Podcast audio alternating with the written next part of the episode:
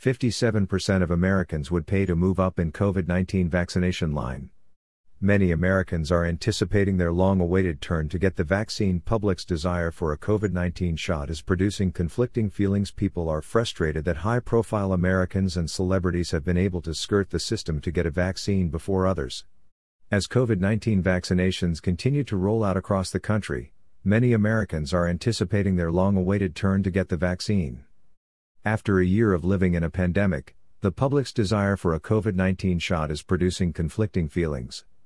Recent survey of more than 1,000 consumers found some are frustrated that high profile Americans and celebrities have been able to skirt the system to get a vaccine before others, while other Americans admit they would pay to be moved up in the vaccination line. Key findings While most Americans don't think people should be able to pay to get a COVID 19 vaccine earlier than normal, 57% admit they'd pay to move up in line.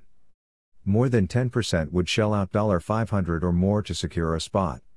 27% of Americans would give up alcohol for a year if it meant they could get the COVID 19 vaccine tomorrow.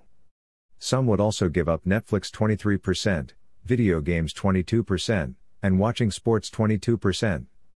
Consumers were least willing to sacrifice listening to music 10%, sex 14%, shopping 15%, and recreational drugs 16%.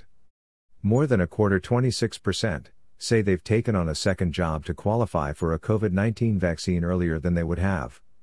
An additional 18% will consider doing so. Likewise, 60% think it's unfair if celebrities and other high profile individuals have been able to get vaccinated before them. 35% of Americans have felt jealous or resentful toward people in their life who have been vaccinated before them.